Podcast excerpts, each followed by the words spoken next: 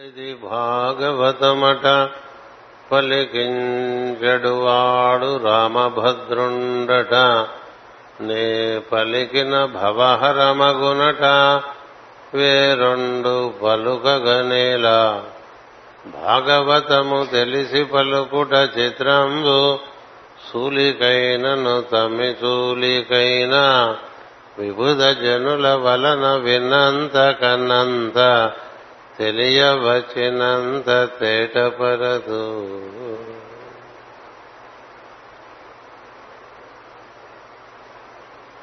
భాగవత మార్గమందు మనం విశేషించి పరిణితి చెందవలనటువంటి భావన మన ఎందున్నప్పుడు సద్గురు స్మరణము తప్పక చేయవలసి ఉన్నది. మనకు భాగవతం అందించినటువంటి మాస్టర్ గారు వారి గురువు ఎంఎన్ గారు అటుపైన మాస్టర్ సివివి గారు వారిని స్మరించి అటుపైన భాగవతం వ్యాఖ్యానం చేసినటువంటి మైత్రేయ మహర్షికి నమస్కరించుకుని సుఖ మహర్షికి నమస్కరించుకుని సూత మహర్షికి నమస్కరించుకుని వేదవ్యాస మహర్షికి నమస్కరించుకుని నారద మహర్షికి నమస్కరించుకుని చతుర్ముఖ బ్రహ్మకు నమస్కరించుకుని నారాయణకి నమస్కరించుకోవాలి. ఇలా ఏడుగురు మనకి భాగవత పరమైనటువంటి గురు పరంపర కనిపిస్తుంది. నారాయణుడి బ్రహ్మదేవునికి బ్రహ్మదేవుని నుంచి నారాయణ నుంచి నారాయణుడు అటుపైన బ్రహ్మదేవుడు. బ్రహ్మదేవుడి నుంచి నారద మహర్షికి నారద మహర్షి నుండి వేదవ్యాస మహర్షికి వేదవ్యాస మహర్షి నుంచి సుతునకు సుకునకు సూతునకు సుకునకు. సుఖ మహర్షి నుండి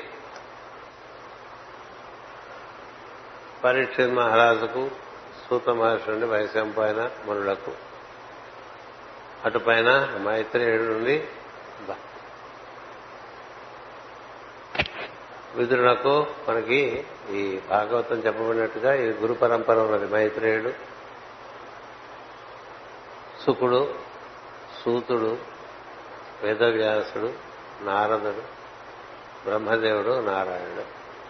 అంచేత వీరిని స్మరించడం అనేటువంటిది ప్రధానం.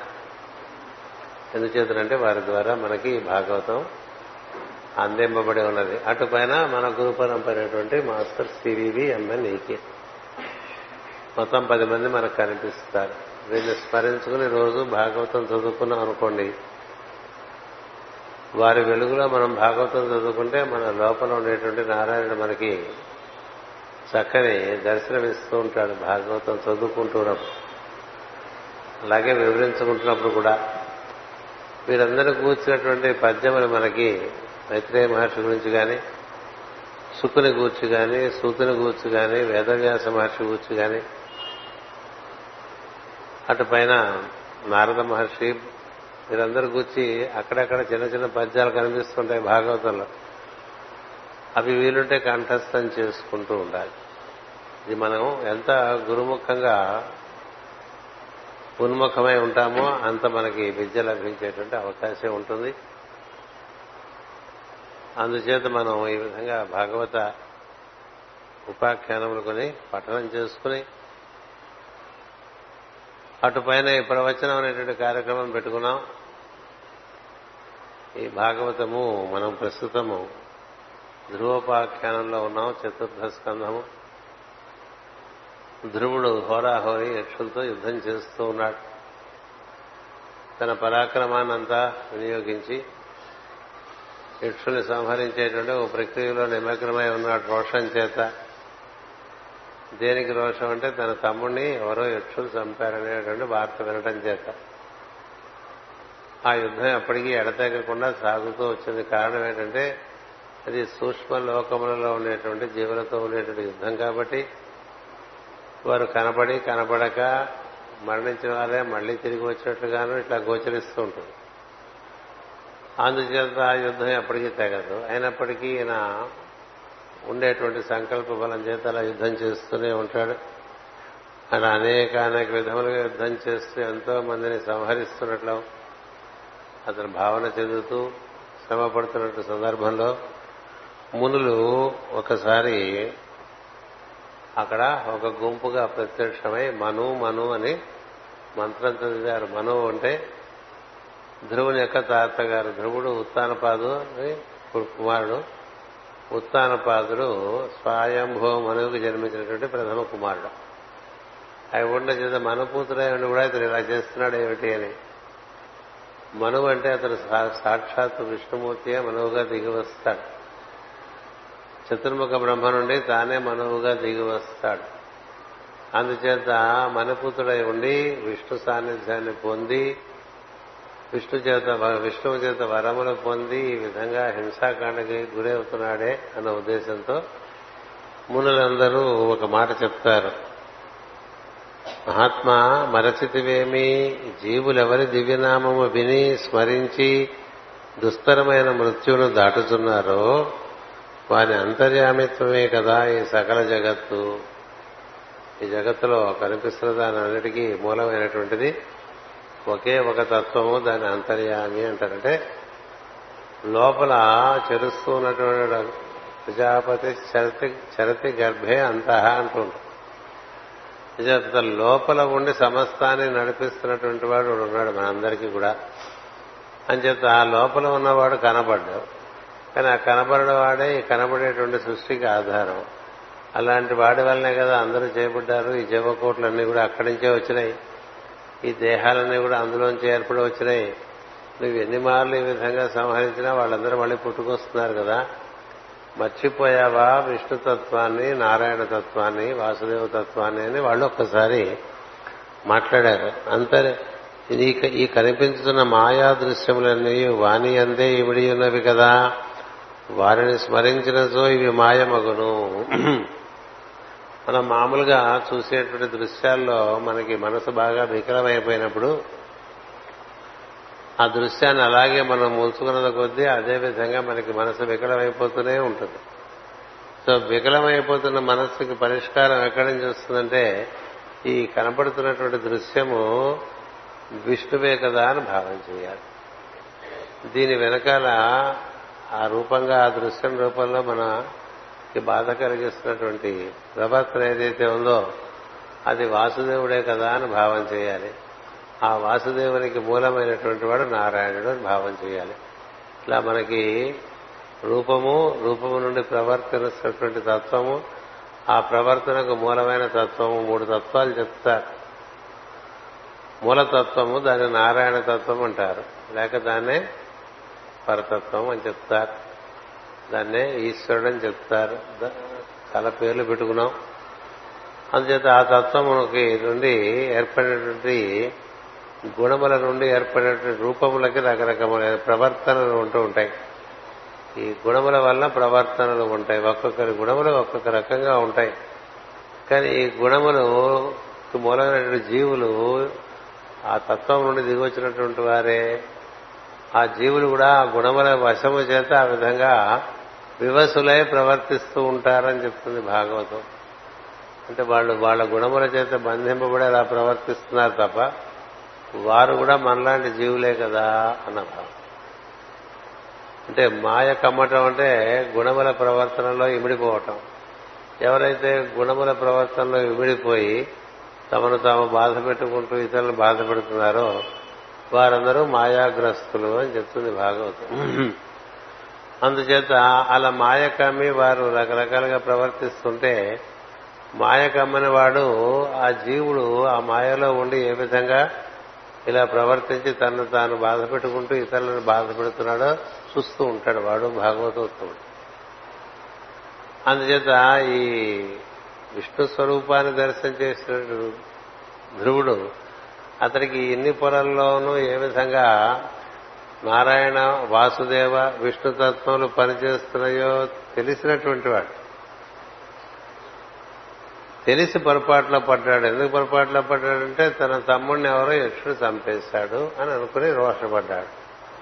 రోషపడ్డామంటే తన పాత గుణం ఒకటి మళ్ళీ తనలోంచి బయటకు వచ్చేసింది. ఆ గుణముల్లోకి రాగానే మాయ కమ్మేసింది మాయ కమ్మేసేసరికి యక్షుడంతా తనకి శత్రువులు అనుకున్నాడు.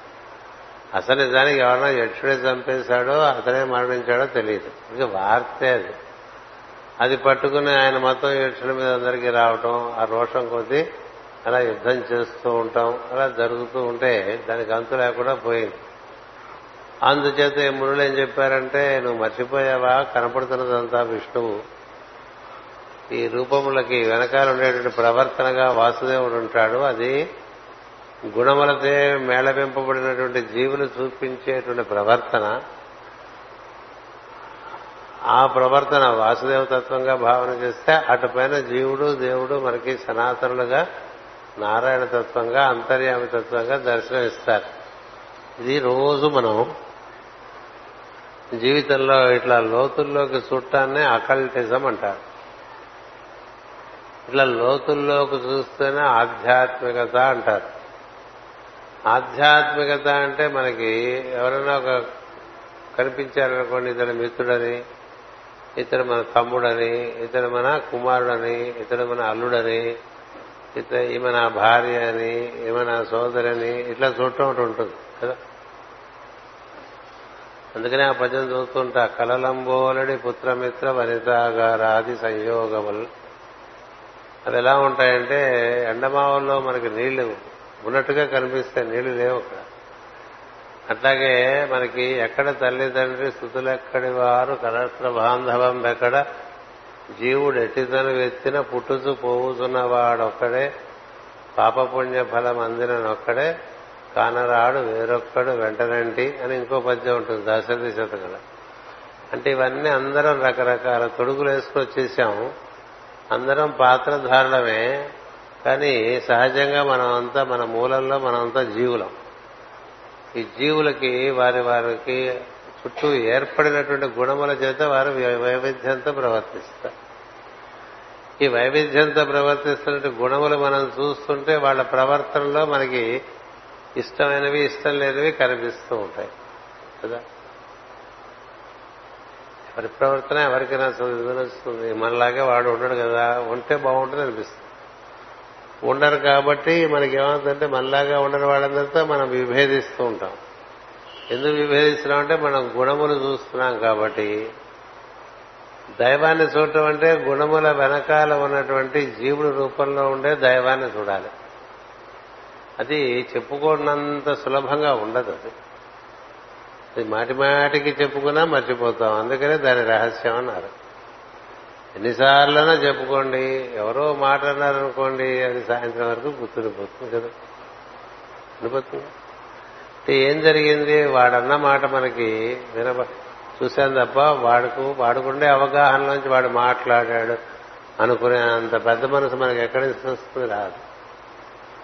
నీకేం తెలియదు నువ్వు మూర్ఖుడు అన్నాడు అనుకోండి ఎవడన్నా. అన్నవాడు సత్యమే ఉండొచ్చు. ఒకటి సత్యం కాలేదనుకోండి సత్యం కూడా కావచ్చు కదా. అందుచేత ఇలా అన్నాడు ఇలా అన్నాడు అనే ఊరికే మనం పీక్కుంటూ ఉన్నాం అనుకోండి మనం కూడా మన గుణాల్లో పడిపోయినట్టు అయిపోయింది అలా కాకుండా ఆ అన్నవాడు వాడి గుణములలోంచి వాడు చూసి వాడు మాట్లాడాడు. ఆ గుణముల్లోంచి చూసిన వాడు ఎవడు? వాడు జీవుడే. ఆ జీవుడెవరు దైవమే. దైవానికి జీవునికి తేడా లేదండి. జీవుడు గుణముల్లో పడ్డప్పుడు వివిధంగా ప్రవర్తిస్తూ ఉంటాడు. ఆ వైవిధ్యాన్ని చూడటం అనేటువంటిది ఋషులు ఒక వైభవంగా చూస్తూ ఉంటారు. ఒకే దైవము ఇన్ని జీవులుగా ఇన్ని రకాల ప్రవర్తనలు చూపిస్తూ ఉన్నాడు. నర్తకుని భంగి పెక్కగు మూర్తులతో ఎవ్వడాడు ఎలా ఆడతాడంటే మునుజులు దివులు మునులు దివిజులు అంటే బాగా ఎప్పుడూ భగవంతుని స్మరణ చేసేటువంటి వాళ్ళు కూడా ఆయన ఆడే తిరిగి మయమరిచి పడిపోతూ ఉంటారట. మృదులు దివిజులు కీర్తింపనేరెవ్వని ఎవ్వని వర్తనము ఊరులెరుగరు. తెలీదు. తర్వాత తెలుస్తుంది. అంటే నీలో ఉండేటువంటి సాధన బట్టి నీకు కొంత ఆలస్యంగా తెలిసినా అసలు తెలిస్తే గొప్ప విషయం. ఒకళ్ళకి ఐదు నిమిషాలు తెలుస్తుంది అనుకోండి. వాడు చాలా పెద్ద సాధకుడు. ఇంకా సందేహం లేదు. వాళ్ళు పది నిమిషాలు పది నిమిషాలు తెలుస్తుందనుకోండి పర్వాలేదు. పది రోజులు తెలుస్తుంది పర్వాలేదు. పది జన్మల పోయినా తెలియలేదనుకోండి. సాధన లేదని అర్థం కదా? ఎవరో ఏదో అన్నారని అది జన్మంతా గుర్తుపెట్టుకున్నాం అనుకో. అన్నదెవడు అవతల వాడి స్వభావం. ఆ స్వభావం వెనకాలుండే జీవుడినే ఆ జీవుడిగా ఉన్నటువంటి దైవాన్ని చూసేటువంటి తత్వం భాగవతం చెప్తుంది. అలా చెప్తే ఏం జరుగుతుందంటే నువ్వు నిన్ను మాయ కమ్మదు. అన్నవాడు ఎలా వాడి సంగతి ఉంచి నిన్ను మాయ కమ్మదు. మనకి మామూలుగా ఇబ్బంది పెడుతున్న వాళ్ళని చూసి బాధపడుతూ ఉంటాం. వాళ్ళలో దేవుణ్ణి చూడలేము. వాళ్ళలో జీవుడు దైవస్వరూపం చూడలేము. మన ఇబ్బంది పెడుతున్న వాళ్ళని. మన సుఖపెడుతున్న వాళ్ళలో కూడా చూడలేము మనం. సుఖపెడుతుంటే నా అనుకుంటాం. మా ఆవిడండి పొద్దునే నాకు కాఫీ ఇస్తుంది కదా? అట్లా మనకి ఇటు చూస్తే ఒక రకంగా చూస్తాం అటు చూస్తే ఇంకో రకంగా చూస్తాం. మొత్తానికి దైవాన్ని చూడం. ఈ దైవాన్ని చూడకపోవడం అనేటువంటిది సహజం మానవులకి. ఎందుచేతంటే గుణములలో వసించి ఉంటాం కాబట్టి గుణములు మన అధిష్ఠించి ఉంటాయి కాబట్టి గుణములు అధిష్ఠించి ఉన్నటువంటి శుద్ధ తత్వమును చూడటం సాధన. అంతే. మామూలుగా మనకి ఒక్కొక్కళ్ళకి ఒక్కొక్క రకమైన గుణ సమ్మేళనం ఉంటుంది. కొంతమందిలో సత్వం ఎక్కువ ఉంటుంది కొంతమందిలో రజస్సు ఎక్కువ ఉంటుంది కొంతమందిలో తమస్సు ఎక్కువ ఉంటుంది. సత్వం ఎక్కువ ఉండేవాళ్ళు ఎక్కువ కనపడరు సృష్టిలో. ప్రత్యేకించి కలియుగం రజస్సు తమస్సులతోనే ఉంటారు జీవులు. ఉంటారు మరి అలాగే ఉంటారు వాళ్ళు. అందుకని వాళ్ళలో తెలియంతనమే ఎక్కువ ఉంటుంది. తెలియంతనం ఉండేవాళ్ళు తెలియకేదో మాట్లాడాడని మనం అనుకున్నాం అనుకోండి మనకు అంత కష్టం అనిపిస్తుంది కదా? తెలియకుండా చిన్నపిల్లాడు మూడేళ్ళ పిల్లాడు ఏడు సేవలు అన్నాడు అనుకోండి నవ్వుకుంటాం. అదే ముప్పై ఏళ్ళ వాడు అన్నాడు అనుకోండి నవ్వుకుంటాం అనుకో మూడేళ్ళ వాడు నీకేం తెలియదంటే మనమే అనుకోం. ఆ వాడికి తెలియదు అనుకుంటాం ముప్పై ఏళ్ళ వాడంటే వాడి పొగరు నాకు తెలియదు అంటాడా అంచేత ఎందుకు ఈ తేడా పడ్డది? మనం చూడటంలో తేడా. అందుకని తెలియకపోవటం అనేటువంటిది ఒకటి ఉంటుందని తెలిసినవాడు తెలిసినవాడు. తెలియపోవటం చేత రకరకాలుగా భావిస్తూ ఉంటారు. తెలిస్తే ఒకడే ఉంటారు ఆ చదువుకునే పద్యాలన్నీ అవే. మనం ఆరున్నర నుంచి ఏడు గంటల వరకు చదువుకునే పద్యాలన్నీ అవే. ఏమిటయ్యా అంటే ఒకడే ఇలా ఉన్నాడు. తత్వార్థినై మొక్కేదన్న అంచేత ఆ తత్వాన్ని మనం ఆశ్రయించి ఉన్నప్పుడు ఈ గుణములు మనల్ని ఆశ్రయించవు. సత్వగుణమే మనకి ఉంటుంది. అప్పుడు మనకి చక్కగా స్పష్టంగా విషయాలు గోచరిస్తూ ఉంటాయి. అలా కాకపోతే రజస్ అనేటువంటి ఎర్ర కళ్ళజోడు అనేటువంటి నల్ల కళ్ళజోడు పెట్టుకున్నట్టు ఉంటుంది. నల్ల కళ్ళజోడు పెట్టుకుంటే ఏమీ కనపడదు. ఎర్ర ఎర్ర కళ్ళజోడు పెట్టుకుంటే ఎర్రగా కనిపిస్తుంది. కళ్ళజోడు తీసేస్తే సత్వం అనమాట అట్లా. అంచేత ఆ దృష్టి ఇక్కడ ఈయనకి ఎర్రబారిపోయాడు ధ్రువుడు. ఎర్రబడిపోయాడు తన తమ్ముడిని ఎవడో చంపాడని. ఆ ఎర్రబట్టలో ఇంతంత కార్యాలు చేసేస్తుంటే వీళ్ళు గుర్తు చేస్తున్నారు మర్చిపోయావా మర్చిపోయావా? ఈ కనిపించుతున్న మాయా దృశ్యములన్నవి వాని అందే ఇమిడి ఉన్నవి కదా. వానిని స్మరించినతో ఇవి మాయ మగును అన్నాడు. మనం భగవంతుని స్మరిస్తే ఎదుటి వారి ప్రవర్తనలో ఉండేటువంటి వికారాలు మనం బాధించవండి. సింపుల్ కదా. ఎదుటి వారిలో ఉండేటువంటి వికారాలు కానీ ఆకారం మనకి ఏది బాధించదు ఎవరిని భగవంతుని చూస్తూ ఉంటాం. ఎదుటి వారి ప్రవర్తనను చూసామనుకోండి వారి ప్రవర్తన బట్టి మనకి రకరకాల భావాలు కలుగుతూ ఉంటాయి. అందుచేత వారిని స్మరించినతో ఇవి మాయమగును. ఏది స్మరించడం వల్ల ఇతరములు మాయమవుతాయో దాన్ని స్మరించాలి. వారిని మరచి భయపడి వీనిని సూచుతున్నతో ఇవియే కనిపించదు మాస్టర్ గారిని మర్చిపోయి మన సంఘంలో అందరినీ చూసాం అనుకోండి మనం. మన సంఘంలో బోల్డ్ మంది ఉన్నాం మనం ఎవరి ప్రవర్తన వారిది. కదా ఒకలాగా వాడు ఇంకోటి ఎందుకు ఉంటాడు? ఉండడు. ఉంటాడు. ఏ ఇద్దరు ఒకరిలాగా ఒకరు పోలిన వాళ్ళు ఉండరు సృష్టిలో. మరి సంఘం పెట్టుకున్నప్పుడు సంఘంలో పది మంది పది రకాలుగా ఉంటారు. వంద మంది ఉంటే వంద రకాలుగా ఉంటారు. కదా ఇందరిలో ఉండే మాస్టర్ గారిని చూస్తే మనకి ఇబ్బంది ఉండదు. ఇందరిలో మాస్టర్ గారు లేకపోతే వీళ్ళ ప్రవర్తనలే బాగా మన బుర్రండా ఎక్కిపోయి మనకి పిచ్చిక్కిపోతుంది. చీ సంఘంలో ఉండటం వేస్ట్ అనిపిస్తుంది. ఎంతో మందికి ఎన్నిసార్లు అట్లా అనిపించలేదు. అనిపించినా మళ్ళీ మాస్టర్ గారు తెలుసుకుని అందులో ఉంటూ ఉంటాం కదా? అనిపించడం ఎందుకు జరుగుతుంది? మాస్టర్ గారిని చూడక ఇతరుల ప్రవర్తనలు చూడటం వల్ల ప్రవర్తనలు చూడకుండా మాస్టర్ గారిని చూసావనుకో నీకేం తేడా? సాధన మరి ఆ విధంగా సాగాలి. అందుకే ఇక్కడ చూడు ఎంత బాగా రాశారు. వాణిని స్మరించినతో ఇవి మాయామగురం ఏవి? ఈ కనపడుతున్న దృశ్యాలన్నీ. వాణిని మరచి భయపడి వీనిని చూసుతున్నతో ఇవియే కనిపించును. లేచి దగ్గర నుంచి మనకి రవిశంకర్ ఇట్లా వర్మ అట్లా ఆ జ్యోతి గారు అట్లా ఈ పని మనుషులు ఇట్లా పాలవాళ్ళు ఎట్లా అనుకుంటూ కూర్చున్నాం అనుకోండి. ప్రతి వాళ్ళకి నిత్యం కనిపించే వాళ్ళు ఉంటారు. ఈ నిత్యం కనిపించే వాళ్ళలో దైవాన్ని చూడటం మొదలు పెడితే అక్కడి నుంచి క్రమంగా అందరిలో చుట్టం అనేటువంటిది ప్రారంభమవుతుంది. లేవగానే పక్కనే జీవిత భాగస్వామి కనిపిస్తుంది. పురుషుడికి స్త్రీ స్త్రీకి పురుషుడు. కనిపిస్తే పక్కన పడుకున్నది భార్య అనుకున్నవాడు సాధకుడు కాదు. పక్కన పడుకున్నది భర్త అనుకునే ఆమె సాధకురాలు కాదు. సింపుల్ అయిపోయింది. లేవటం లేవటమే మన గుణాలు లేచినట్టు అయిపోతుంది. కదా?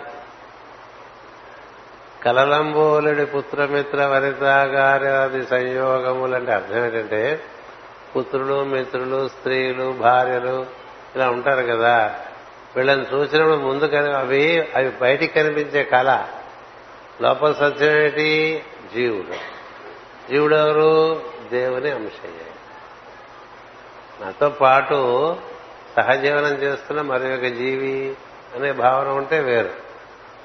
నా భార్య అనుకున్నాం అనుకో అది వేరు. నా భర్త అనుకున్నాం అనుకో మనం వేయటం వేయటే మొదటి పాదే మొదటి పాదమే పప్పులో వేసినట్టు పప్పులో వేస్తే కొంత పర్వాలేదు. ప్యాడ్లో వేసేటప్పుడు అక్కడి నుంచి నువ్వు ఎన్ని చేసినా ఒకటి. ఎందుకంటే దిగటం దిగటమే నువ్వు మురుగులోకి దిగిపోయావు కదా? ఇప్పుడు లేవంగానే పక్కన చూడంగానే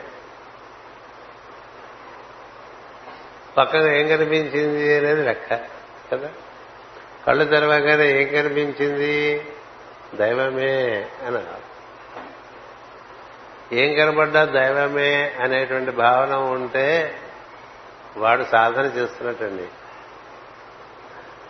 దైవం కాక ఇతరములు కనిపిస్తూ ఉంటే ఆ మేర సాధన లేనట్టు. అనన్య చింతన అంటే అదే కదా? చదువుతూ ఉంటాం అనన్య చింతన. అనన్యాస్యంతయంతో మామ. యజనా పరిపాసతే అది పరిఉపాసన అంటే ఏం చూసినా అదే గుర్తొస్తే అది పరిఉపాసన అలా చేసిన వాడు ఎప్పుడు దాంతోనే కూడి ఉంటాడు. నిత్య అభియుక్తత. తేషాం నిత్యాభియుక్తానం. మూడు అద్భుతమైన పదాలు ఒక్క శ్లోకంలో వేశారు వేదవ్యాస మహర్షి. అనంద చింతన పర్యుపాసన నిత్యాభియుక్తత కదా. అది మనం సాధన అంటే అదొక్కటే సాధన. ఈ పూజలు చేయటాలు ఇవన్నీ మనకి అందుకు తోడ్పాటు చేయాలి. అంతేగాని అది మర్చిపోయి ఏవో హడావిడి పడిపోతూ చేసుకో చేసుకున్నాం అనుకోండి. ఏదో తంతు అట్లా పొద్దున్న సాయంత్రం తంతు చేసి ఒక మోహంలో పడి ఉంటాం. మనం చాలా దైవపరంగానే ఉన్నాం దైవ కార్యక్రమాలు చేసుకుంటాం అన్ని అవే గోల. కానీ దైవ దర్శనము? అనునిత్యం లేచి కన్ను తెరిచి దగ్గర నుంచి కన్ను మూసిన వరకు కనపడేది దైవమే అని తెలిసిన వాడు అదృష్టం కదండి. కన్ను మూసిన ఎప్పుడు విచ్చినప్పుడు ఎవరు? భీష్ముడు.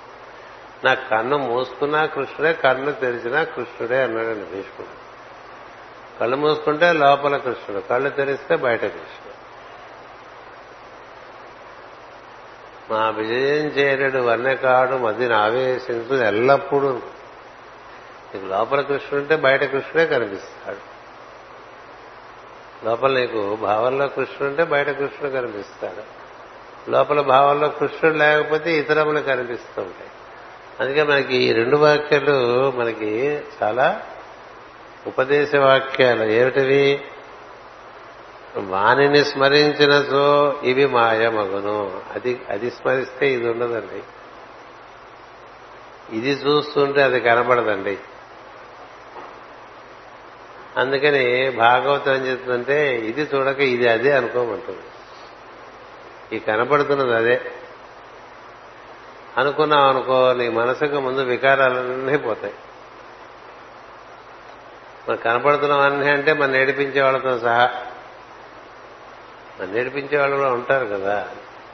మనం ప్రతి చిన్నదానికి ఏడుస్తాం కూడా. కదా?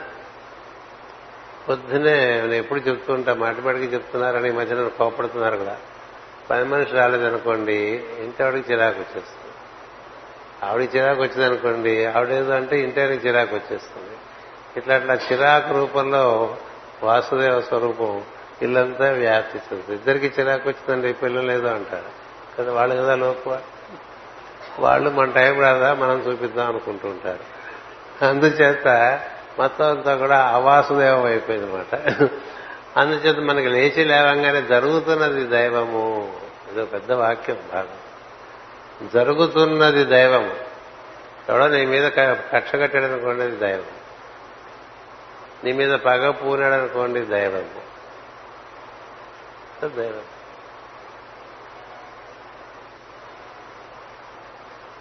చేస్తానని చేయలేదనుకోండి దైవము. చెప్పింది చేయలేదనుకోండి దైవము. మనం ఏదైనా చెప్తే వాళ్ళు మర్చిపోయారనుకోండి దైవం అనుకో. అయితే మనకు కోపం వచ్చేస్తుంది కదా. చెప్పే కదా ఎందుకు చేయలేదని కోపం వస్తుంది. అందుకని దైవం ఇట్లా అందుకనే భగవద్భక్తులు ఎక్కడ కింద పడకుండా ఉంటారండి. ఇదంతా దైవం అనుకుంటారు. దైవం మన వంతు కర్తవ్యం మనం చేద్దాం దైవాన్ని దర్శిస్తూ ఉందాం దైవ దర్శనం ఇలా జరగాల్సిందే. ఇలా జరిగితేనే తర్వాత వైభవోపేతమైన దైవ దర్శనం జరుగుతుంది. ముందు హాలాహలమే. కదా? సాధన అంటే క్షీరసాగర మధనం లాంటిది. హాలాహలాన్ని అలా పుచ్చుకోగలిగిన వాడు కదా. అందుకని హాలాహలం వస్తే అది శివుడు పుచ్చుకుంటాడు అనుకోవాలండి. మనకు కూడా మరి బోర్డు వస్తుంటాయి కదా. రకరకాల బాధలు వస్తుంటాయి. మనం మెంగలేం కదా. మనం మింగితే మనం కూడా శివుడే. ఎవరూ మింగలేదు కూడా నేను మింగుతారా? నీకేం పర్వాలేదని చెప్పాడు. అందుకని ఏం చేయాలి? మనకి బాగా బాధ కలిగించింది అనుకోండి. హర హర హర హర హర హర హర హర హర అంటే హరించేస్తాడు. అందుకు హరశబ్దం హర అంటే హరించేవాడు. ఏదైనా హరించేస్తాడు. దాని ప్రభావం నీ మీద లేకుండా హరించేస్తాడు. అదే రుద్రం ఇంకంతకన్నా రుద్రం లేదు. దేన్నైనా మింగేయగలండి. దేన్ని మింగాడంటే మొత్తం సృష్టిలో ఎవ్వరూ మింగలేని మింగాడు మనకి మింగుడు పడిన విషయాలు బోళ్ళు ఉంటాయి కదా. ఒకటే రెండా? ఏ విషయం మింగుడు పడదు? అందుకని మింగుడు పడినటువంటి బాధ పెట్టేటువంటి విషయం నీ చుట్టూ ఒకటి ఉందంటే నువ్వేం చేయాలంటే దాన్ని హరశబ్దంతో హరుడికి అప్పచెప్పేయాలది ఇది హరుడు చూసుకుంటాడు. నా వల్ల అయ్యే పని కాదు. హరుడు చూసుకుంటాడు. అని భావం చేశానుకో అది హరిస్తాడు. హరియించును పాతకముల నంబుజరాభాన హరిహరి పగడంబ వశమే హరి శ్రీకృష్ణ. హరి అను రెండు అక్షరములు హరియించును పాతకముల అందుకని ఏవో ఉంటూ ఉంటాయి పాతకాల చుట్టూ మనకి కదా. హరించేవాడు వాడు ఉన్నాడని గుర్తొచ్చిందనుకోండి మనం అంత చెదరం. లేకపోతే చెదిరిపోతూ ఉంటాం. అందుకని ఇక్కడ ఈ ధ్రువుడే చెదిరిపోయాడంటే మనం ఏంటండి అది నేను చెప్పదలుచుకున్నది. ధ్రువుడికే తప్పలేదు. ఎంత తపస్సు చేశాడు? ఎంత అద్భుతమైన దర్శనం పొందాడు? ఎంత చక్కటి భాషణం భగవంతునిది విన్నాడు? అలాంటి వాడే ఇలా పడిపోయినప్పుడు మనం పడిపోవటంలో ఆశ్చర్యం లేదు. పడిపోకూడదు అనుకోకూడదు. పడిపోతాం. కానీ మళ్ళీ ప్రయత్నం చేస్తాం. ఎన్నిసార్లు పడిపోయినా ప్రయత్నం చేయాల్సింది ఒక్కటే. అందుకనే ఇక్కడ ఈ మునులు వచ్చి ఈ విధంగా చెప్పారు. నీవి విల్లు ధరించి నీవు ఇదియే కలిపి శాంగమను విల్లు ధరించిన విష్ణుమూర్తిని స్మరింపు వాళ్ళు అలా ఇచ్చారు డైరెక్షన్. అలా ఎందుకు ఇచ్చారో నాకు అర్థం కాలేదు నిజం చెప్పాలంటే. వాళ్ళు ఏం చెప్పారంటే నువ్వు విష్ణుమూర్తిని స్మరించు నిన్నే విష్ణుమూర్తిగా భావించి నీ చేతిలో ఉండే విల్లే విష్ణువు యొక్క విల్లు అనుకో అప్పుడు నువ్వు చేయిస్తావని ఇచ్చారు. అదేంటిది? అలా చెప్పారు. అదెందుకు? ఆ కనబడదంతా విష్ణు అనుకుంటే అయిపోయింది కదా. నాకు అర్థం కాలేదు. అయినప్పటికీ మీకు చెప్తున్నాను. ఎందుకంటే భాగవతంలో ఉన్న విషయం అది. నీ విల్లు ధరించి నిలబడితే గాని నీ రూపమునందు అంతర్యామి అయి విల్లు ధరించనని ధరించి విష్ణువు నిలచనని తెలుసుకొనుము. అతడే నీ శత్రువులను హరి సంహరించును. మళ్ళీ సంహరించడం పెట్టారు అతడే నీ శత్రు ఆ తర్వాత మనం వచ్చి అసలు విషయం చెప్తారు మునులు ఇచ్చిన డైరెక్షన్ ఇది. నువ్వే విష్ణుమూర్తిగా భావం చేయి. అది నారాయణ కవచం చెప్పేది. నారాయణ కవచం ఏం చెప్తుంటే నువ్వే విష్ణుమూర్తిగా భావం చేస్తే అప్పుడు నీలో విష్ణువు ఆవేశించి ఆవేశించి ఉంటాడు. నువ్వు శివుడిగా భావం చేస్తే నేను శివుడు ఆవేశించి ఉంటాడు. అప్పుడు నీ చేతిలో ఉండే ఆయుధం ఏదైనా అది విష్ణుమూర్తిని ధరిస్తే శాంగం అనేటువంటి విల్లు అవుతుంది శివుని ధరిస్తే త్రిశూలం అయిపోతుంది. ఇంకా దానికి తిరుగుండదు అప్పుడు శత్రువులు ధరి సంహరించంటే మళ్ళీ శత్రువులను ఇంకోళ్ళు చూస్తున్నారు. ఇంకోటి శత్రువులు కనిపిస్తుంది అయినప్పటికీ ఇక్కడ ఈ విధంగా చెప్పారు. అని నారాయణాస్త్ర రహస్యం ఉపదేశించింది. ఇంద్రుడు కూడా అదే పని చేశాడు. నన్ను నన్నే నువ్వు విష్ణువుగా చూడరా అని చెప్తాడు వృత్రాసురుడు ఇంద్రుడికి. నన్ను నువ్వు విష్ణువుగా చూస్తే అప్పుడు నువ్వు వేసే అస్త్రం పనిచేస్తుంది. లేకపోతే నువ్వు విష్ణువు దగ్గర నుంచి అస్త్రం తెచ్చుకున్నా అది పనిచేయదని చెప్తాడు. అందుకని వృత్రాసురుడినే విష్ణువుగా చూసినప్పుడు చూసినప్పుడు ఇంకా మరి ఇంద్రుడు ఎందుకు అస్త్రం ప్రయోగించడం నాకు ఇవాళకి అర్థం కదా అది విష్ణువే అయితే ఇంకెందుకు వేయాలి అది ఎదుటి ఎదుటి కనబడుతున్నట్టు దృశ్యం విష్ణువు అయినప్పుడు నువ్వు మళ్ళీ అస్త్ర ప్రయోగం చేయటం నువ్వు విష్ణువు నీ చేతిలో ఉన్నటువంటి అస్త్రం విష్ణువు ఎదురుగా కనిపిస్తున్నటువంటి శత్రువు శత్రువు కాదు విష్ణువే. అయినప్పటికీ ఇంద్రుడు అస్త్రాన్ని ఉపయోగిస్తాడు వృత్రాసుడు మాటిచ్చాడు కాబట్టి దానిలో అలాగే ఇక్కడ కూడా ఏం చెప్పారు? అంత అంతర్యామి అని చెప్పినటువంటి మునులు నేను విష్ణువుగా భావం చేయి. భావం చేస్తే నీ చేతిలో వెళ్ళు. విష్ణు ధనస్సు అయిపోతుంది. విష్ణు ధనస్సు అయిపోతే అప్పుడు నువ్వు జయించగలుగుతావు అని చెప్పారండి. ఈ ఈ మునుల ఉపదేశం విని ధ్రువుడు జలములు ఆచమించి సంకల్పించి నారాయణుని పాదపద్మములు స్మరించను. వింటి ఎందు అమ్మ ఎక్కుపెట్టి విడుచుతుండగా తన రూపమున విల్లమ్ముల రూపమున నారాయణుడుట సత్యమనియో తానుండుట ఊహయే అనియో స్మరించాను. ఇందులోంచి నీకు జరిగిన మేలు ఏంటంటే తాను లేడు విష్ణువే ఉన్నాడు అనేటువంటిది తాను లేడు విష్ణువే తానుగా ఉన్నాడనే సత్యం ఒక్కసారి గోచరించింది అదే సత్యం. ఎందుకని? జీవుడి రూపంలో దైవమే ఉన్నాడు. జీవుడి రూపంలో ఉన్నవాడు దైవమే. అందుకని తన యందు తాను లేక విష్ణువే ఉన్నాడనే దర్శనం జరగటం అనేటువంటిది చాలా గొప్ప విషయం. అది ఇదివరకు ఒకసారి జరిగింది ఆయనకి. అందుకని సులభంగా ఆయన గుర్తొచ్చింది. అహం బ్రహ్మాస్మి అని చెప్పేది ఇదే విషయం నేనే బ్రహ్మము నేనే అయి ఉన్నాను అని.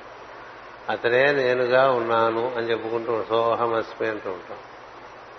అతనే నేనుగా ఉన్నాను రాముడే నేనుగా ఉన్నాను అని రామభక్తుడు కృష్ణుడే నేనుగా ఉన్నాను కృష్ణ భక్తుడు శివుడే నేనుగా ఉన్నాను శివభక్తుడు విష్ణువే నేనుగా ఉన్నాను విష్ణు భక్తుడు. ఇట్లా సారూప్యం చెందటం అనేటువంటిది నేను లేకపోవటం అనేది ఒక సత్యం తెలుస్తుంది అందులోంచి. ఎందుకంటే జీవుడు సహజంగా దైవాంశ సంభూతుడే. తన గూర్చి తను నిర్వచ నిర్వచించుకున్నదంతా కూడా అసత్యం. ఇప్పుడు నేను పార్వతీ కుమారు పురుషుడు ఆంధ్రుడు ఇలాంటివన్నీ కూడా అవి తాత్కాలిక సత్యాలు. అది నిజమైన సత్యం కాదు. నేను నేనైనా నేననేది ఒకటే సత్యం. అంచేత ధ్రువుడికి తన అస్తిత్వం పోయి విష్ణువు యొక్క అస్తిత్వం తనేది మేల్కాంచింది. వెంటనే రాక్షస మాయాంధకారము మాయమయ్యను. వివేకమనబడి సూర్యుడు ఉదయించను. రాగద్వేషాదులను చీకట్లు విచ్చుకొనను. రాగద్వేషాలు పోయినట్టండి. పోతే ఇంక యుద్ధం చేశాడు? పవిత్రమైన నారాయణ దేవతే అస్త్రముగా వ్యాపించను. వాని నామాక్షరములు అడ్డులేని ప్రభావముతో శరపరంపరలయ్యను. బంగారు పిడులు గల బాణములు హంసలు ఈకలు కట్టిన బాణములు తెల్లని రెక్కల పక్షుల వలె దూసుకొని పోయి వేలవేలుగా క్రమ్ముకొని శత్రువులను ముంచెత్తను. ప్రయోగింపబడు బాణములు వేగముతో శబ్దములు చేస్తూ మంటలై పరిగెత్తెను. కిరణముల వలె వాడి అయి ప్రసరిస్తున్న బాణముల వర్షముచే యక్షులందరూ వికలాంగులై తాము ధరించిన ఆయుధములతో వెనుతిరిగి పరిగెత్తిరి. గరుడుని చూచి మహాసర్పములు ఎదిరించి పోరున్నట్లు కొందరు రోషముతో ఎదిరి తిరిగి వ్యర్థముగా పోరాడిరి. ధ్రువుని బాణవర్షముచే కాళ్ళు చేతులు తొడలు శిరస్సు తెగి పడుచుండెను. చేతులు తెగి తెగిన మొండెములు నడుచుచుండెను. తల పుచ్చలు చెవులు ముక్కులు గాలిలో ఎగురుచుండెను. యోగి జనులు సూర్యమండలమును భేదించుకొని ఏ లోకము చెందుదో ఆ లోకములలోనికి సూటిగా యక్షులు మాయమగుచుండరి. ఇలా చెత్త కింద కొట్టేస్తున్నాడు అనమాట దూది పింజాల్లాగా ఆ యక్షులకు ఉండేటువంటి దేహాలన్నీ రాలిపోయినాయి. వాళ్ళందరూ సహజంగా సూక్ష్మ శరీరధారులు తప్ప జీవులే కాబట్టి వాళ్ళు సరాసరి సూటిగా సూర్యమండలము భేదించుకొని ఏ లోకము చెందుతుందో ఆ లోకములోనికి సూటిగా వెళ్ళిపోయారు వాళ్ళు. అంటే ఏంటి? వాళ్ళు చచ్చిపోలేదు. వాళ్ళ శరీరాన్ని కొట్టుకున్నాడు ఈయన. ఆ విధంగా కొట్టుకోవడం జరిగింది. ధ్రువుడు అంతు లేకుండా యక్షులను రూపు మాపుతున్నాను రూపు మాపటం అంటే వాళ్ళకున్న శరీరాన్ని తీసేస్తున్నాడు. దూరము నుండి అతని తాత మనువు ఆ దారుణ దృశ్యము పరికించుచుండెను. నిరాపర నిరపరాధులైన యక్షులను తనకన్న దుర్బరులను లెక్కకు మిక్కిలిగా చంపుతున్న ధ్రువుని సమీపించి ఋషిగణములతో ప్రత్యక్షమై యుద్ధము వారించి మనువిట్లెనను. ఇప్పుడు నారాయణాశ్రమం నువ్వే నారాయణుడు అనేటువంటి భావన నీకు కలిగినప్పుడు నీ ఎందు విష్ణువు నిలిచినప్పుడు నీకు సమస్తము విష్ణువుగానే గోచరిస్తుంది. అలా గోచరిస్తే ఇంక అసలు యుద్ధమే చేయగలదు నాకు ప్రస్తుతం ఉన్న అవగాహన అంటే ఆయనకన్నా నాకు ఎక్కువ తెలుసు అనుకోవట్లేదు. కానీ మనం భగవంతుని అస్తిత్వం మన ఎందు జరిగినటువంటి వాడికి ఇంక లోపల శత్రుత్వం ఉండదు. ఎందుకని అందరి రూపాల్లో ఉన్నది తానే కదా? అందరి రూపాల్లో ఉండేది తానే అన్న భావన ఉన్నప్పుడు ఇప్పుడు చూడండి శ్రీకృష్ణుడు యుద్ధం చేయను కూర్చుంటా అన్నాడు. కళ్ళతోనే అందరినీ తనలోకి ఇలా వాళ్ళ ఆయువులన్నీ తనలోకి తీసేస్తున్నాడు ఎందుకంటే వాళ్ళందరికీ ఆయుర్దాయం చెల్లిపోయింది కాబట్టి. జీవులందరినీ తన లోపలికి తను ఆహ్వానం చేసుకుంటే మిగిలిన శరీరాన్ని అర్జునుడు కొట్టుకున్నాడని చెప్తారు భాగవతంలో. అలాగే యక్షులు కూడా వాళ్ళంతా సూర్యలోకాన్ని దాటి వెళ్ళిపోయారు. ఎక్కడి నుంచి? సూర్యుడు దిగొస్తాడో ఆ లోకాల్లోకి వెళ్ళిపోయారు ఆ రూపాలని చెత్త జరిగేది కొట్టేస్తున్నాడు. ఎందుకంటే సృష్టి క్రమం జరుగుతూ వస్తుంది రూపాలు ఏర్పడుతూ వస్తున్నాయి. అది చూసి మనవు వచ్చాడు. మనం వచ్చి నాయన ఒక్కడు కదా నీకు అపరాధము చేశాను. ఒక్కడు కదా నీకు అపరాధము చేశాను.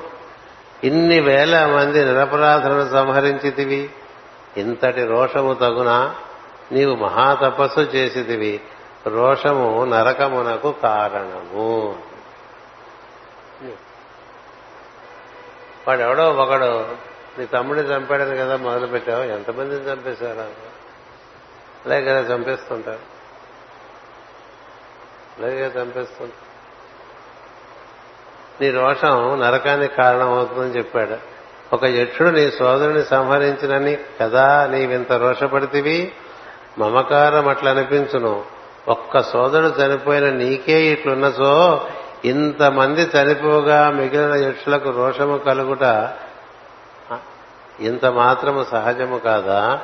వెంటనే ఈ ప్రయత్నం ఆపము అని. మను స్వయంభూమను చెప్పారు. నీవు నా మనవడవు మనది నిర్మల వంశము. మనము మనువు వంశము వాడిట్లు తగని పని చేసినచో మనువు నాకు అప్రతిష్ట కాదా? ఒక్కనికై ఇంతమందిని చంపితివి. ఆ ఒక్కడు తిరిగి వచ్చినా నీ తమ్ముడు ఎట్లాగో తిరిగి రాలేదు. వాడెవడో దొరకలేదు నీకు. ఎవడో తెలియదు కదా. ఇట్లా చంపుకుంటూ పోతున్నా ఏంట్రా ఈ లాజిక్ అని అడిగాడు. పైగా నువ్వు నా మనవడురా. నాకు అప్రతిష్ట ఇస్తున్నావు అని చెప్పాడు. మనము నారాయణుని అడుగుజాడలను అనువర్తింపవలసిన భారము. దేహములపై అభిమానము వలన పశుప్రాయులము కారాదు. అంటే అర్థం ఏంటంటే దేహం మీద అభిమానం అంటే దేహం మన యొక్క పశువు. దాన్ని అధిష్ఠించి మనం పనిచేసుకుంటూ ఉంటాం. దేహమే మనం అనుకున్నాం అనుకోండి అప్పుడు మనం పశుప్రాయులం అయిపోతాం. ఈ దేహాన్ని రకరకాలుగా మనం పోషించుకుంటూ ఉంటాం కానీ ఇది మనం అనుకోకూడదు. అదొక్కటి గుర్తుపెట్టుకో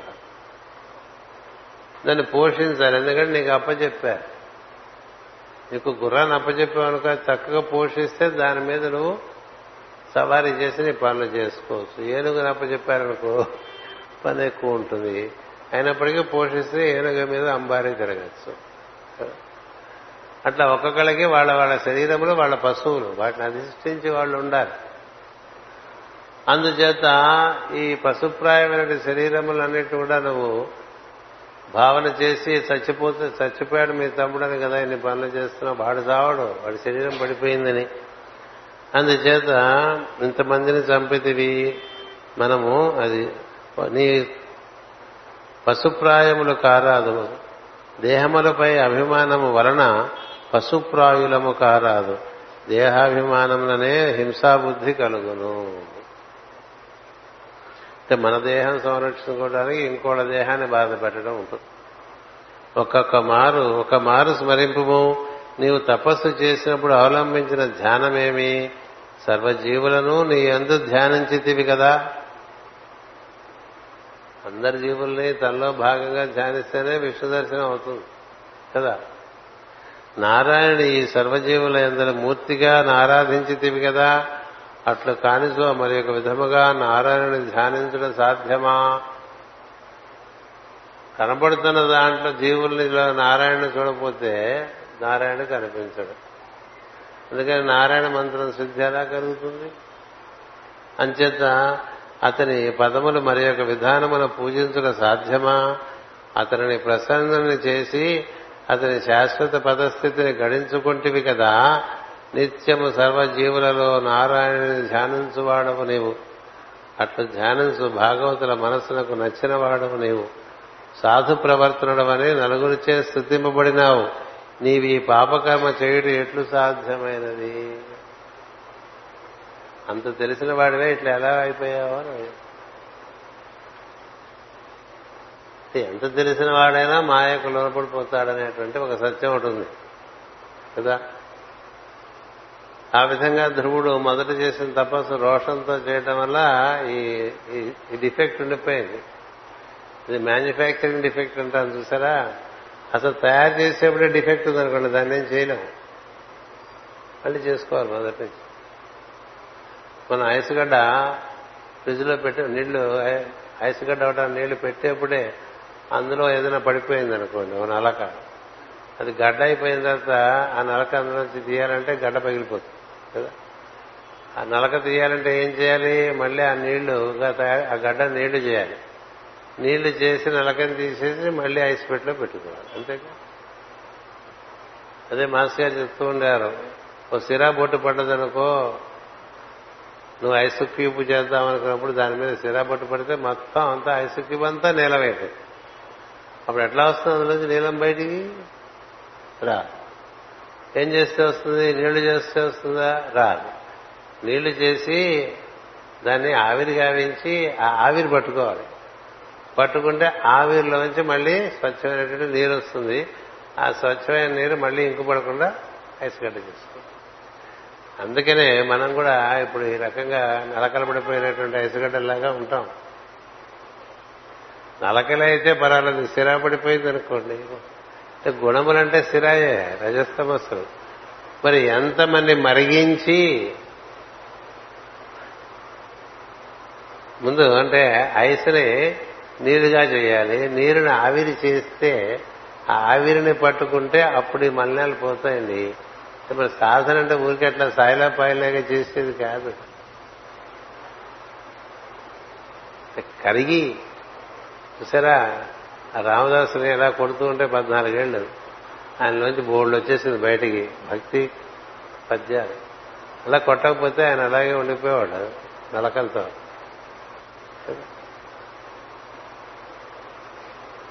బాగా బంగారాన్ని కాలిస్తేనే కదా దానికి మెరుగు వస్తుంది అలాగా ఈ సాధనలో మనుషులకి రకరకాల బాధలు కలుగుతూ ఉంటే నారాయణ నారాయణ అనుకోవాలి.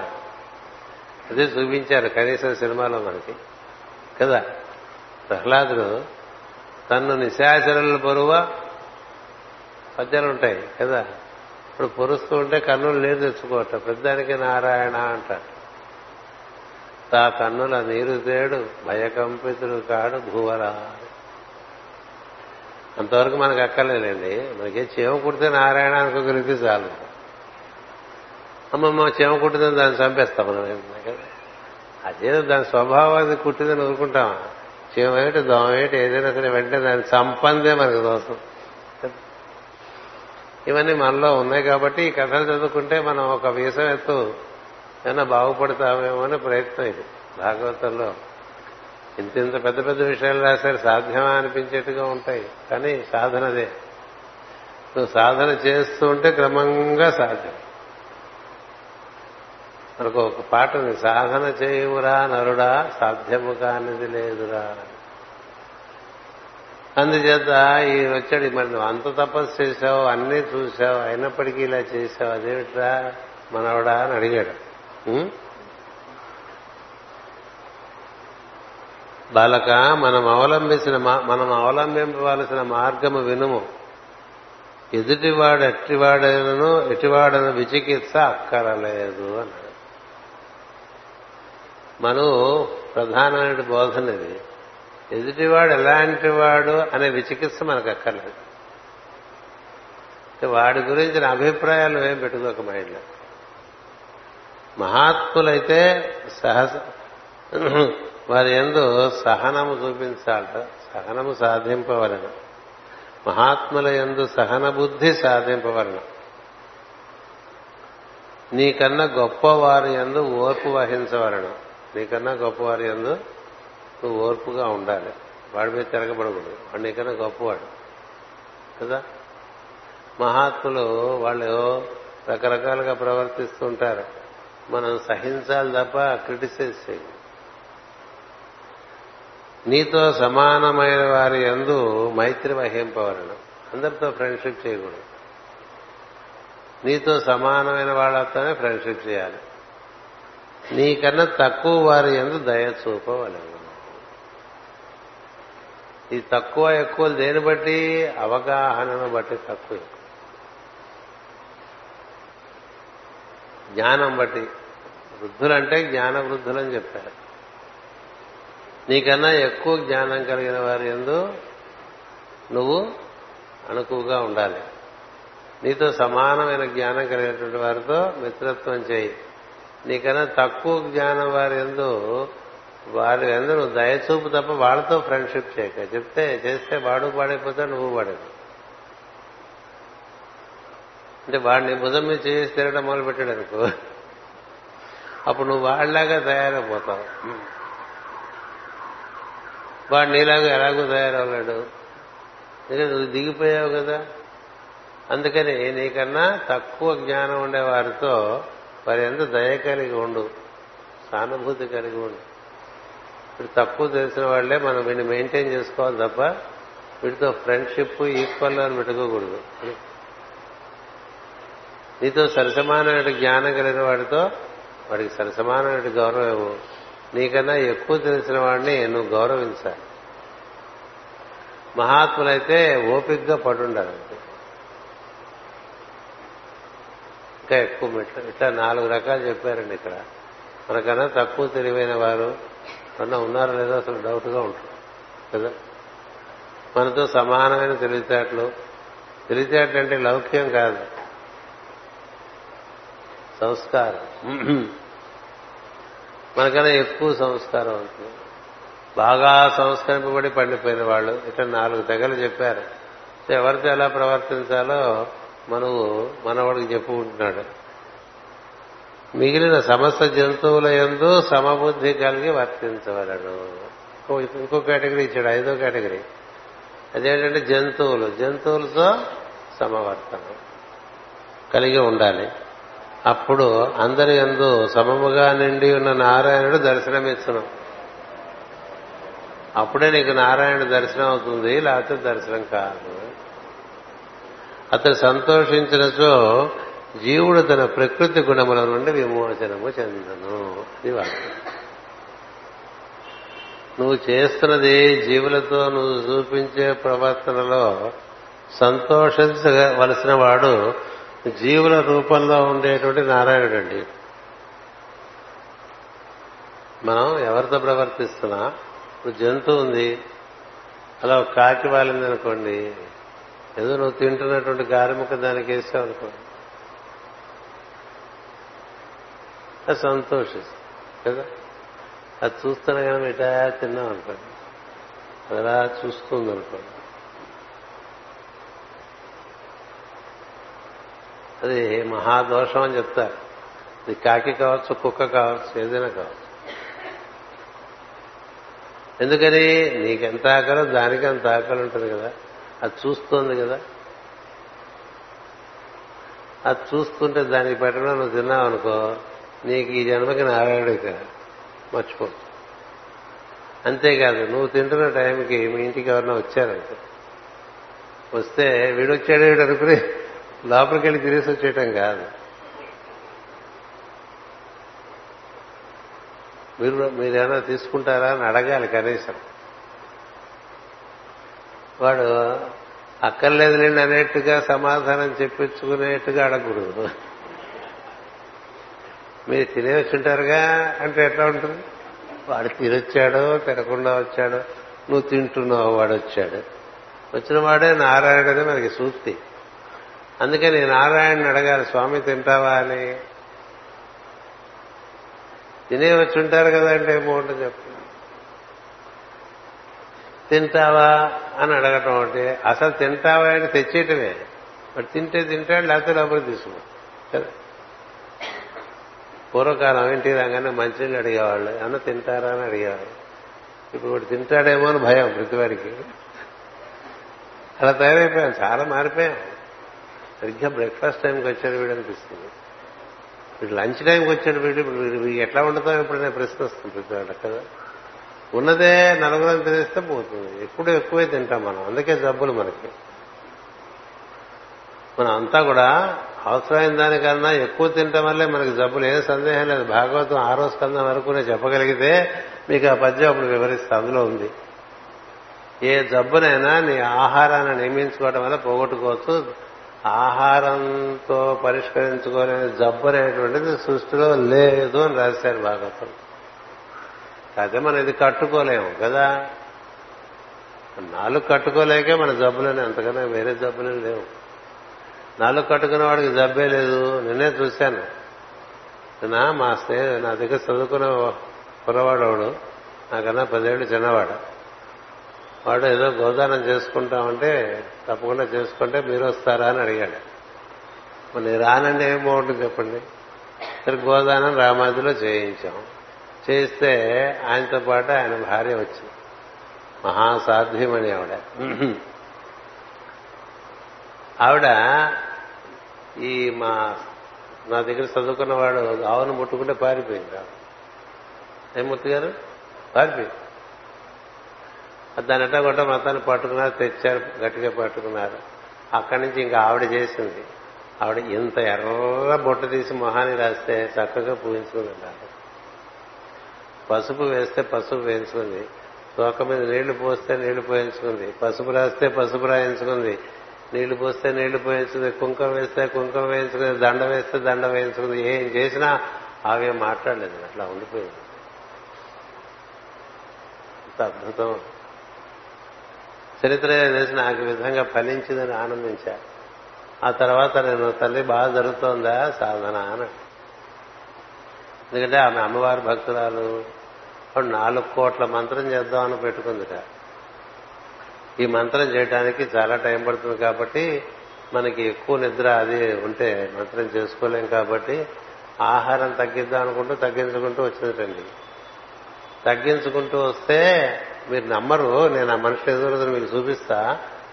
వారానికి ఒక్క రోజు ఒక గ్లాసు జావ తాగుతుంది ఇప్పుడు అంతే వారానికి ఒక్క రోజు ఒక గ్లాసు జావ తాగుతుంది. నేను ఇదివరకు ఒక మనిషిని చూసా మీకు చెప్పా.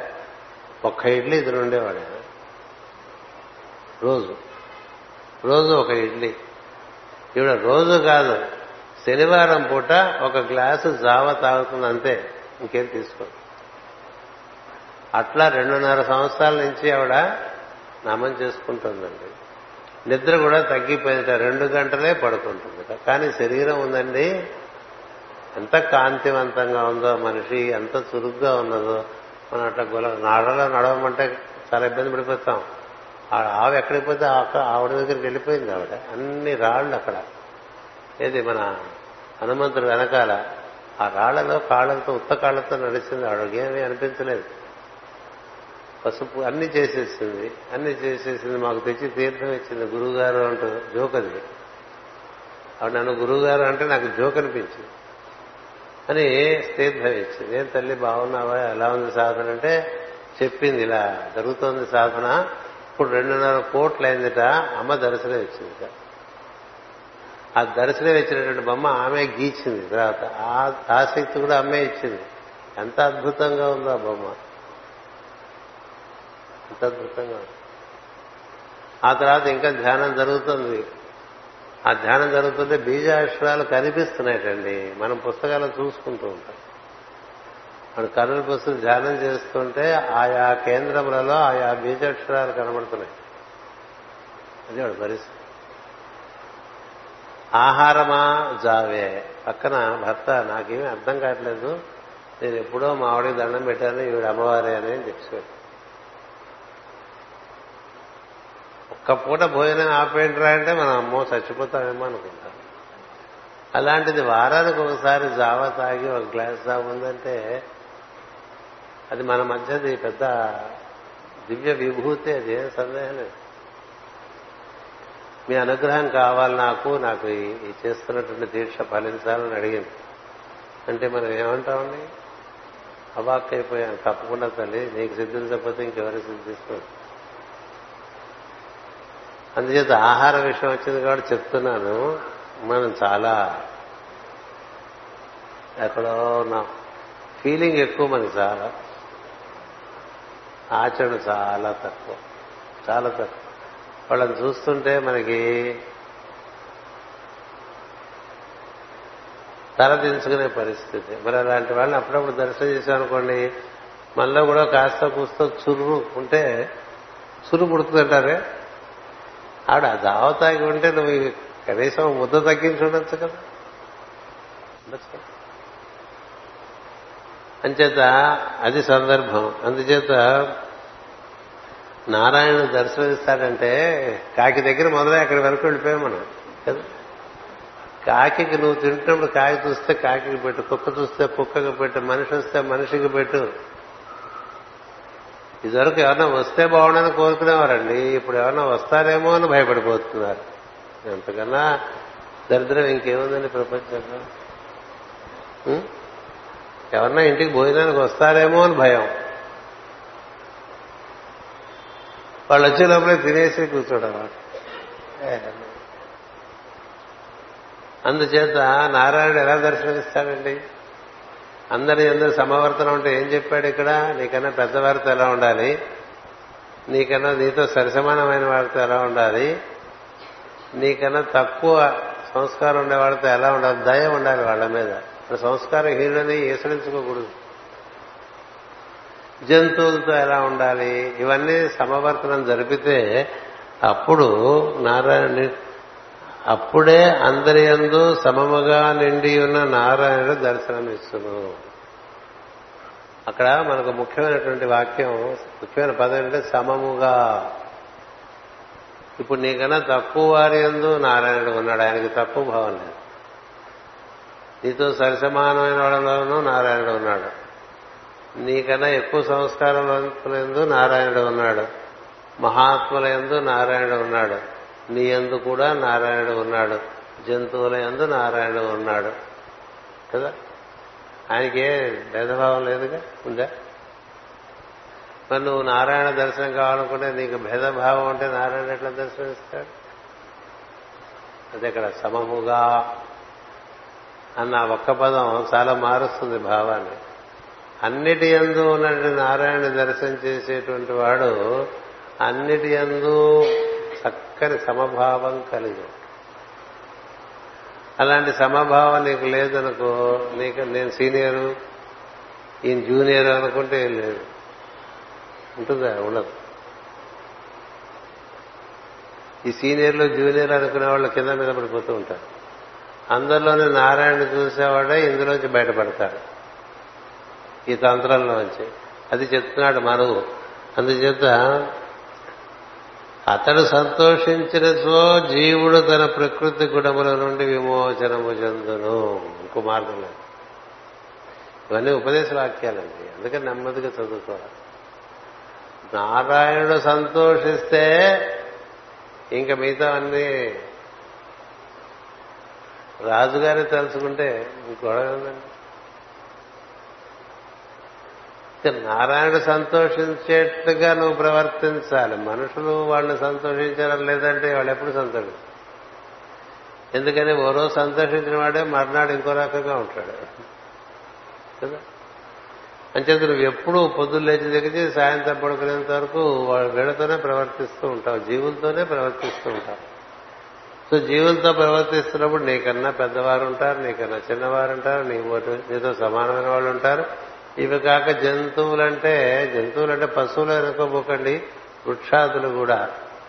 అక్కడ ఎలా మొహం వేలాడేసుకున్నట్టుగా మొక్క కనబడదు అనుకోండి వెంటనే చెంబు నీళ్ళు తెచ్చి పోయాలి. ఇంకే పూలు తెంపుకోవటం కాదు. అంచేత ఆ విధమైన బుద్ధి మనకి ఏర్పడితే ఆ సమబుద్ధి వల్ల నారాయణ సంతోషిస్తాడు. నారాయణ సంతోషించడం వల్ల నీ గుణముల యొక్క బంధనము నీకు తెగిపోతుంది. ఎందుకని గుణములకు మూలమైనటువంటి తత్వాన్ని నువ్వు సంతోషపెట్టావు కాబట్టి అది ఇక్కడ మనవు బోధ చేస్తున్నాడు. విమోచనం చెందుడు తన్ను గూర్చి తాను ఎరిగిన సమస్తము తన్ను గూర్చి తాను ఎరిగిన సమస్తము నుండి విమోచనము చెందును. అంటే ఇప్పుడు ఈ ప్రకృతి గుణముల నుండి విమోచన మనకు కలిగితే జరిగేది ఏమిటంటే మనమంతా కూడా ఒక త్రిభుజంలో బంధింపబడి ఉండటం చేత మన గురించిన నిర్వచనం మనకు ఒకటి ఉంటుంది. మీరు ఎవరండి అంటే మూడు చెప్పుకుంటాం కదా. చెప్పుకుంటా ఎందుకని? నువ్వు వాడు ఉన్నావనే ఫీలింగ్ నాకు ఉంది కాబట్టి. నువ్వు ఉన్నావనే ఫీలింగ్ నీకు ఉంది కాబట్టి మీరు ఎవరండి అంటే పేరు చెప్తావు కులం చెప్తావు గోత్రం చెప్తావు రాష్ట్ర జిల్లా చెప్తావు రాష్ట్రం చెప్తావు అన్ని చెప్తావు కదా. మాదండి అంటే మొదలుపెట్టి వదలడు తన గురించి తనకి ఎంత గుర్తుందో వాడంత మాయలో ఉన్నట్టండి. ఇది సత్యం. తనను గూర్చి తనకి ఎంత గుర్తు ఉంటే తానంత మాయలో ఉన్నట్టు. ఎంచేత? తాను అతడే తానుగా ఉన్నాడు. అదొక్కటే సత్యం. అతడే తానుగా ఉన్నాడనేటువంటిది సత్యము అతడే ఈ సమస్తంగా ఉన్నాడనేటువంటిది సత్యం అలా తెలుసుకున్నవాడు తన గురించి తన గుర్తుండదు. ఇప్పుడు హనుమంతుడికి తన గురించి తన గుర్తుండదు. అందుకనే అతడు గుణముల చేత బంధింపబడి ఉండడు. ఎందుచేత? అతడు ఎప్పుడూ కూడా స్మరణ చేత తాను లేని బ్రహ్మమునందు ఇమిడిపోయి ఉంటాడు. తాను ఉండడు. అందుకని నువ్వు ఇంతట కదా నువ్వు అంతట కదా అంటే అవునా అంటాడు. ఎప్పుడో చిన్నప్పుడు సూర్యుడిని మింగేశాడండి ఆయన చిన్నప్పుడే కదా? అలా చిన్నప్పుడే అలా ఎగిరేశాడు. ఏదైనా బాగుందనుకున్నాడు? సన్ రైజ్ టైంలో చూశాడు. బాగుందనిపించి గబాక్కన అక్కడి నుంచి అక్కడికి ఎగిరాడనే మింగేశాడు. అది మన మనమైతే ఎంత గుర్తుపెట్టుకుంటామండి ఇంతవరకు అక్కల? ఇంతవరకు సూర్యుడు మింగేంత పరిస్థితి లేదనుకోండి. మన గురించి ఏదైనా ఒక చిన్న కార్యం బాగా జరిగింది ఎప్పుడో చిన్నప్పుడు మనకి తెలివితేటలు లేనప్పుడు ఒకటి జరిగింది అనుకోండి అది వాళ్ళకి చెప్పుకుంటూ ఉంటాం. చెప్పుకుంటా. మన గురించి మనకు గుర్తుండదు కాబట్టి హనుమంతుడు గుర్తుండదు. అందుకనే జామవంతుడు చెప్తాడు ఆయన మహాసిద్ధుడు. ఆయన గురించి ఆయన గుర్తుండదురా.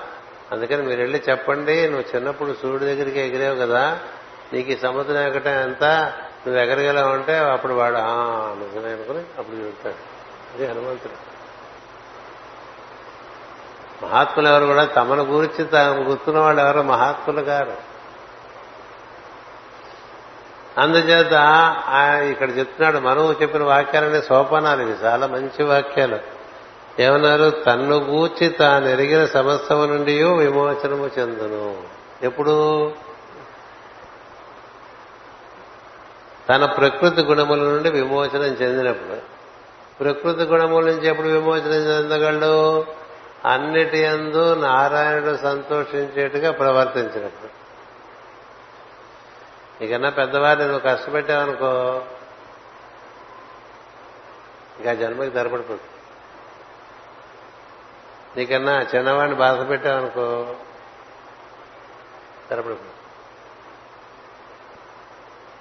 ఈ జంతువుల్ని చెట్లు అడ్డగోలుగా వాడేసాం అనుకో మనం ఇది మనవి యొక్క బోధ. ఉండేది ఇంతే ఉంటుంది పుస్తకంలో. మనం బాగా దాని వాక్యం యొక్క లోతులోకి వెళ్తే నారాయణుడు సంతోషించేట్టుగా మన ప్రవర్తన ఉండాలి. నారాయణుడు ఎక్కడున్నాడు? నువ్వు చూసేవన్నిట్లోనూ ఉన్నాడు అందుకని ఎవరితో ప్రవర్తించినా పెద్దవాళ్ళైతే గౌరవంగా ఉండాలి. మిత్రులైతే సమభావంతో ఉండాలి. వారికి సమాన గౌరవం ఇస్తూ ఉండాలి. చిన్నవాళ్ళైతే వారి ఎందుకు కొంతమందికి సానుభూతి ఉండాలి. జంతువులైతే ప్రేమ ఉండాలి. ఇట్లా ఉండాలి. ఇలా ఉండకుండా మనం అడ్డగోలుగా ఉన్నాం అనుకోండి ఎంత భజన చేసినా ఉపయోగం లేదు. ఎన్ని పూజలు హోమాలు ఏం చేసినా ఆయన మూతేసుకుని ఉంటాడు లోపల. అదేదో పిచ్చుకోవాలి నాకేం సంబంధం లేదు అందుకనే ఈ ఈ ప్రజలు చేసే గోల ఉంటుంది దేవుడి గురించి. అది దేవుడి వరకు వెళ్ళే పరిస్థితి రాదు. ఎందుకు రాదంటే బాగా దట్టించినటువంటి గుణములతో చేస్తూ ఉంటారు. దర్శనార్థం చేయరు వాళ్ళ కోరికల కోసం వాళ్ళు చేసుకుంటూ ఉంటారు. అదేదో పిచ్చుకోల అదో నడుస్తూ ఉంటుంది. ఇక్కడ మనువు చెప్పిన సోపానం ఇలా ఉంది. అందుచేత ఇక మిగిలిన తాను ఇప్పుడు తన గురించి తాను మర్చిపోతే ఏం జరుగుతుంది? ఇక మిగిలినది నారాయణుడే అని రాశారు అక్కడ. గుణములు దాటినటువంటి నువ్వు గుణములు దాటంగానే నిన్ను కూడా నువ్వు దాటేస్తావు. ఇంకెవరు ఉంటారు నారాయణుడే రూపంలో ఉంటాడు. అట్లాగే దర్శనం అయింది ధ్రువుడికి. తన లోపల నుంచిగా నారాయణుడు వచ్చి దర్శనం. ఎక్కడో ఉంటాడు అనుకోకరా ఇక్కడే ఉన్నాడు. నీ లోపలే ఉన్నాడు. నువ్వు గుణములు దాటాలి. నీ గుణములు దాటాలంటే నువ్వు కనబడుతున్నదంతా నారాయణుడిగా దర్శనం చేస్తావు దాని మీద మన వర్తనం కూడా వాడు సంతోషించేట్లుగా ఉండాలి. ఎదుటివాడు ఎలా సంతోషిస్తాడనే దృక్పథం లేకుండా ఉండేవాళ్ళు వాళ్ళు ఎద్దుమొద్దు స్వరూపాలు అంటూ ఉంటారు. బొహీమియన్స్ అంటూ ఉంటారు ఇంగ్లీష్లో. అంచేత ఈ స్థితియే బ్రహ్మానందము అన్నాడు. నీ విధంగా నీవు లేక నారాయణుడే నీవుగా ఉన్న స్థితినే బ్రహ్మానందం అంటారా అని చెప్పారు. అందుచేత మరి ఒకసారి ఉపదేశము వినుము అన్నాడు. ఇదొకటి. అంటే జీవులతో ప్రవర్తన ఎలా ఉండాలి? ఎలా ఉంటే నారాయణ సంతోషిస్తాడు? నారాయణ సంతోషిస్తే గుణములు బాధపెట్ట మాయమైపోతున్నాయి గుణములు బాధపెట్టకపోతే నేనున్నా అనేది కూడా మర్చిపో దైవమే తానుగా ఉండటంగా ఉంటుంది అప్పటి నుంచి.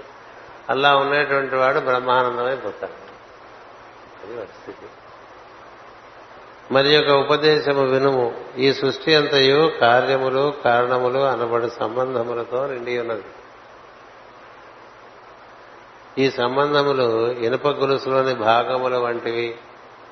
అయస్కాంత స్పర్శసే ఇవి అన్నీ అయస్కాంతముగా మారున్నట్లు నారాయణుని స్పర్శచే సర్వము నారాయణ మగును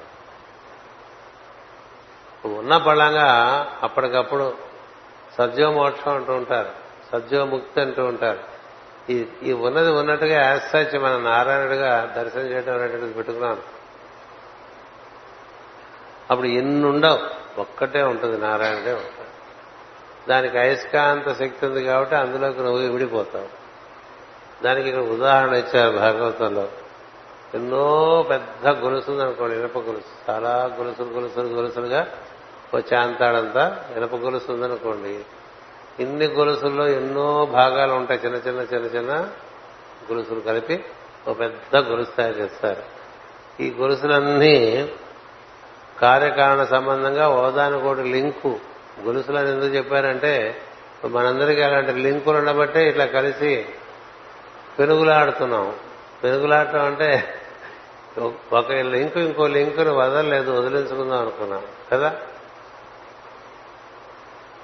ఇప్పుడు ఎవరెవరిని వదిలించుకోగలరు చెప్పండి? చుట్టూ చేరినవి. వదిలించుకోగలరా? మన చుట్టూ కొన్ని చేరతాయి. మనుషులు చేరచ్చు ఏమైనా చేరచ్చు. అవి వదిలించుకోవటం కష్టం. అసలు వదిలించుకోవటం ఎందుకు? అదంతా నారాయణగా భావం చేస్తే వదిలిపోతుంది. ఏమిటోనండి? ఇంటి నిండా నేనే కాదు మా పిల్లలు మా పిల్లలే కాదు మా పిల్లల పిల్లలు. ఇంతే కాదు మా బావమరిది పోయాడు వాళ్ళ పిల్లలు కూడా ఇక్కడికి వచ్చి తెచ్చేసింది మా ఆవిడ. ఇట్లా ఉందనుకోండి సంసారం బాగా. ఆ మొత్తం అంతా ఇంకేం చేయలేక మనం ఏం చేయాలంటే నారాయణ గారు దర్శనం చేశారు. మా తాతగారు అమ్మగారు నాన్నగారు అలా దర్శనం చేశారు.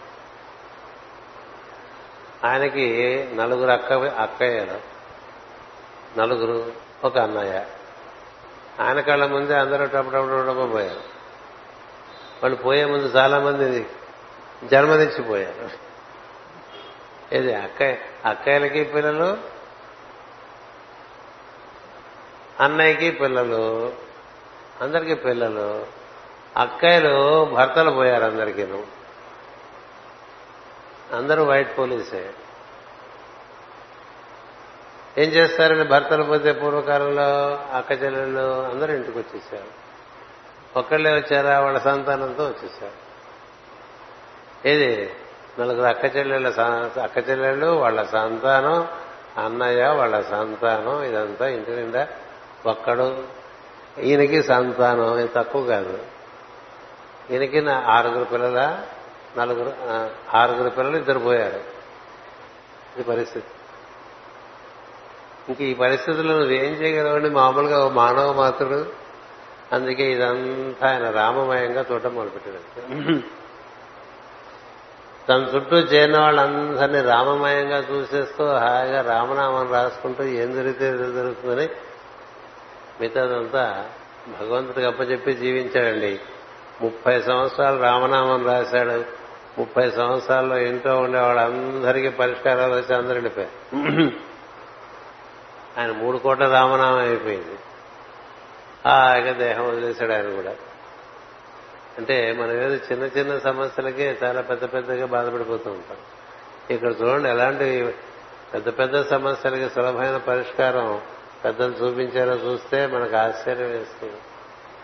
ఒక్క మనిషి ఇంత ఎక్స్ట్రా ఉన్నాడంటే నానా బాధపడిపోతుంటాం అలాంటిది ఇంత మందిని ఇంట పెట్టుకుని ఇంటికి కూడా పేరు భరద్వాజ ఆశ్రమం అని పెట్టేశాడు ఆయన. గోత్రం భరద్వాజ గోత్రం అంచేత ఇది భరద్వాజ ఆశ్రమం ఇక్కడ. ఎవరైనా చేరవచ్చు కదా? ఎంతమందో మహాతల్లి మా అమ్మమ్మ ఆవిడందరికీ వంటలు చేసి పెట్టేస్తుండేది. ఈ వైట్ పోలీసులు కూడా చాలా సాయం చేస్తుండే ఆవిడ ఇంటి నిండా ఎప్పుడు జనం ఎప్పుడు సందడే. అట్లా విస్తళ్ళు వేస్తే మూల నుంచి వరకు విస్తళ్ళే విస్తళ్ళే ఎలా ఉంది? ఈ రోజులో అయితే వీడికి హార్ట్ అటాక్ వచ్చి చచ్చిపోతాడు. కేర్ హాస్పిటల్ కొరకు వెళ్ళేంత పరిస్థితి ఉండదు కదా. మరి అలాంటి వాళ్ళని చూసినప్పుడు మనకు ఎలా ఉంటుందండి లైఫ్? మన బతుకులు ఏం బతుకులు? కదా. అంచేత ఎందుకు చెప్పానంటే ఇంత పెద్ద గొలుసుంది అంటున్నాడు కదా ఇక్కడ. ఇంత గొలుసుని ఒకే ఒక అయస్కాంతంతో అయస్కాంతీకరణ చేసేది ఏం లేదు ఒకదానికి తగిలిస్తే అది రెండో దాన్ని తగిలించేస్తుంది ఆ గొలుసు కదా? మొత్తం అంతా ఇప్పుడు ఇంత పెద్ద ఆ మూలం చెమ్మ వరకు గొలుసు ఉందనుకోండి ఇనప గొలుసు అంత పెద్ద అయస్కాంతం తెచ్చి దాని మీద పెట్టక్కలే ఒక్క గొలుసుకి అయస్కాంతం తగిలిస్తే దాని నుంచి ఇంకో దాని దాని నుంచి ఇంకో దాని దాని నుంచి మొత్తం అంత అయస్కాంతం అయిపోయింది. అట్లా నీ చుట్టూ ఉండేటువంటి మనుషులు నీ చుట్టూ ఉండేటువంటి సమస్యలు నీ చుట్టూ ఉండేటువంటి ఆస్తిపాస్తులు అన్నిటినీ నారాయణుడిగా చూడు. అది మనం చెప్పాడు. అప్పుడు ఇన్ని సాధనలు చేయగల ఒకటే చూపు ఒకటే స్మరణ. ఏటి సమస్తమును దైవంగా చూసేటప్పుడు అలా చూస్తుంటే ఏం జరుగుతుంటే పరిష్కారం వచ్చేస్తుందో. చెప్పాడు. మరి యొక్క ఉపదేశము వినము. ఈ సృష్టి అంతయు కార్యములు కారణములు అనబడు సంబంధములతో నిండి ఉన్నది. ఏదో పని ఆ పనిలోంచి మనకి కొన్ని తగులుకుంటుంటాయి. ఏ పని చేయకుండా ఉండలేవు కదా. ఆ తగులుకున్న వాడితో ఇంకొన్ని తగులుకుంటాయి. ఓ పని చేస్తుంటే అందులోంచి ఇంకో పని తగులుతుంది. ఆ పనిలోంచి ఇంకో పని తగులుతుంది. ఇట్లా సంకులంగా ఉంటుంది సృష్టి అంతా కారణము కార్యము కార్యము కారణము. Cause and effect cause and effect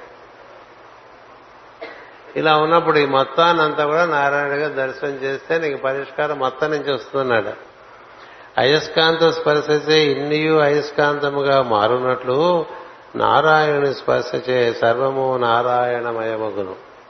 అటు ఈశ్వరుడు మాటిమాటికి నారాయణ అంటే మళ్ళీ ఇంకా ఇబ్బంది వస్తుంది ఈశ్వరుడు అని వాడాడు మళ్ళీ కూడా ఈశ్వరుడు అంటే మాస్టర్ అని అర్థం. అటు ఈశ్వరుడు నిమిత్త మాత్రముగా ఇన్ని రూపులై తిరుగుచునుండును. వాని మాయ ఎందు గుణములు పుట్టును. గుణముల కలయికచే పంచభూతాదులు పుట్టును. వాలి వాని కలకి కలయికచే స్త్రీ పురుష భావములు రూపములు ఉదయించుతున్నవి వీటన్నిటికీ మూలమైన దాన్ని స్మరిస్తే ఇన్ని ఉండవండి ఒకటే ఉంటుంది.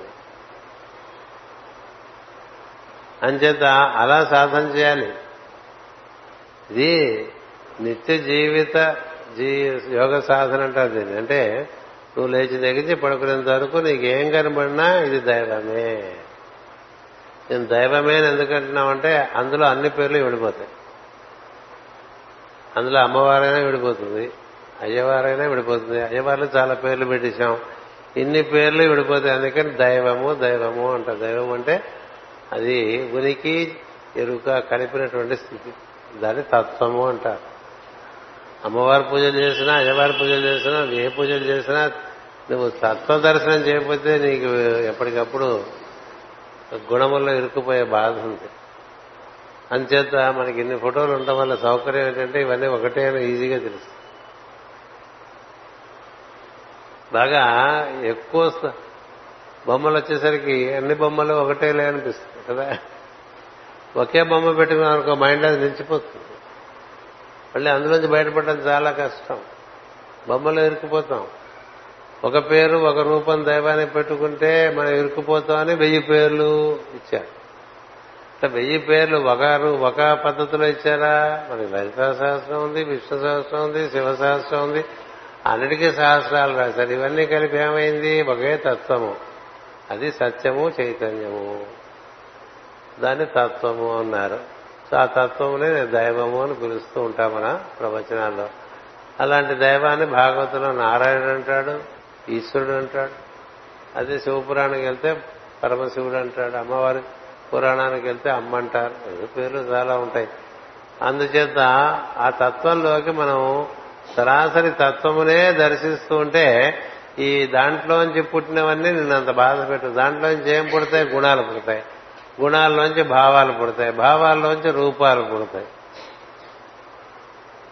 ఇంద్రియాలు ఏర్పడతాయి. ఇంకా రకరకాల అన్నీ ఉంటాయి. వీటన్నిటికీ మూలమైంది చూస్తే ఆ మూలమైంది అన్నిట్లోనూ ఆ మూలమైందే చూడాలి. అలా మూలమైంది చూడటం అనేటువంటిది మనవు ధ్రువుడికి చెప్తున్నాడు ఎందుచేత? ధ్రువుడు తపస్సు చేసి తెలుసుకున్నా కూడా మళ్ళీ బయటకు వచ్చినది మామూలుగా రాజ్యం వెళ్తుంటే రాజు అనుకున్నాడు. తన అధికారం అనుకున్నాడు తన పరాక్రమవంతుడు అనుకున్నాడు. తన గురించి మర్చిపోయినటువంటి స్థితిలోంచి తన గురించి బాగా నిర్వచించుకునే స్థితిలోకి వచ్చేసాడు ధ్రువుడు. కదా? అందుచేత మనవాడిని ఉద్ధరించడానికి మళ్ళీ తాత ఒక ఉపదేశం ఇచ్చాడు.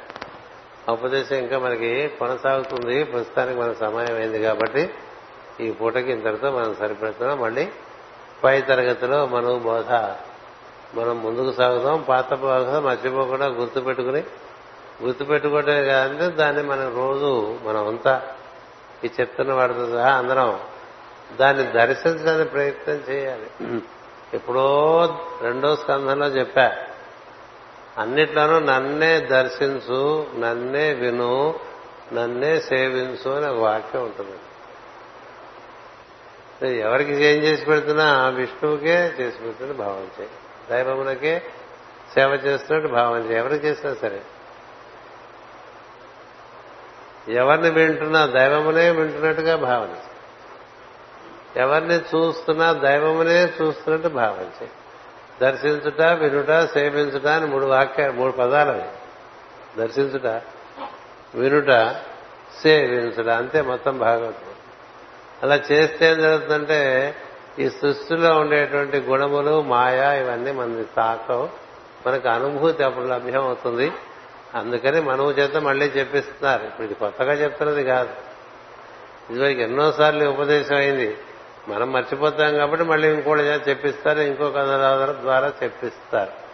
ఆ విధంగా మనం ధ్రువు చెప్తున్నట్లుగా మనం దాన్ని మళ్ళీ గ్రహించడానికి ప్రయత్నం చేస్తున్నాం. స్వస్తి ప్రజాభ్య. పరిపాలయంతాం న్యాయేన మార్గేణ మహీమహేషా. ఓ బ్రాహ్మణేభ్య శుభమస్తు నిత్యం. లోకా సమస్త సుఖినో భవంతు.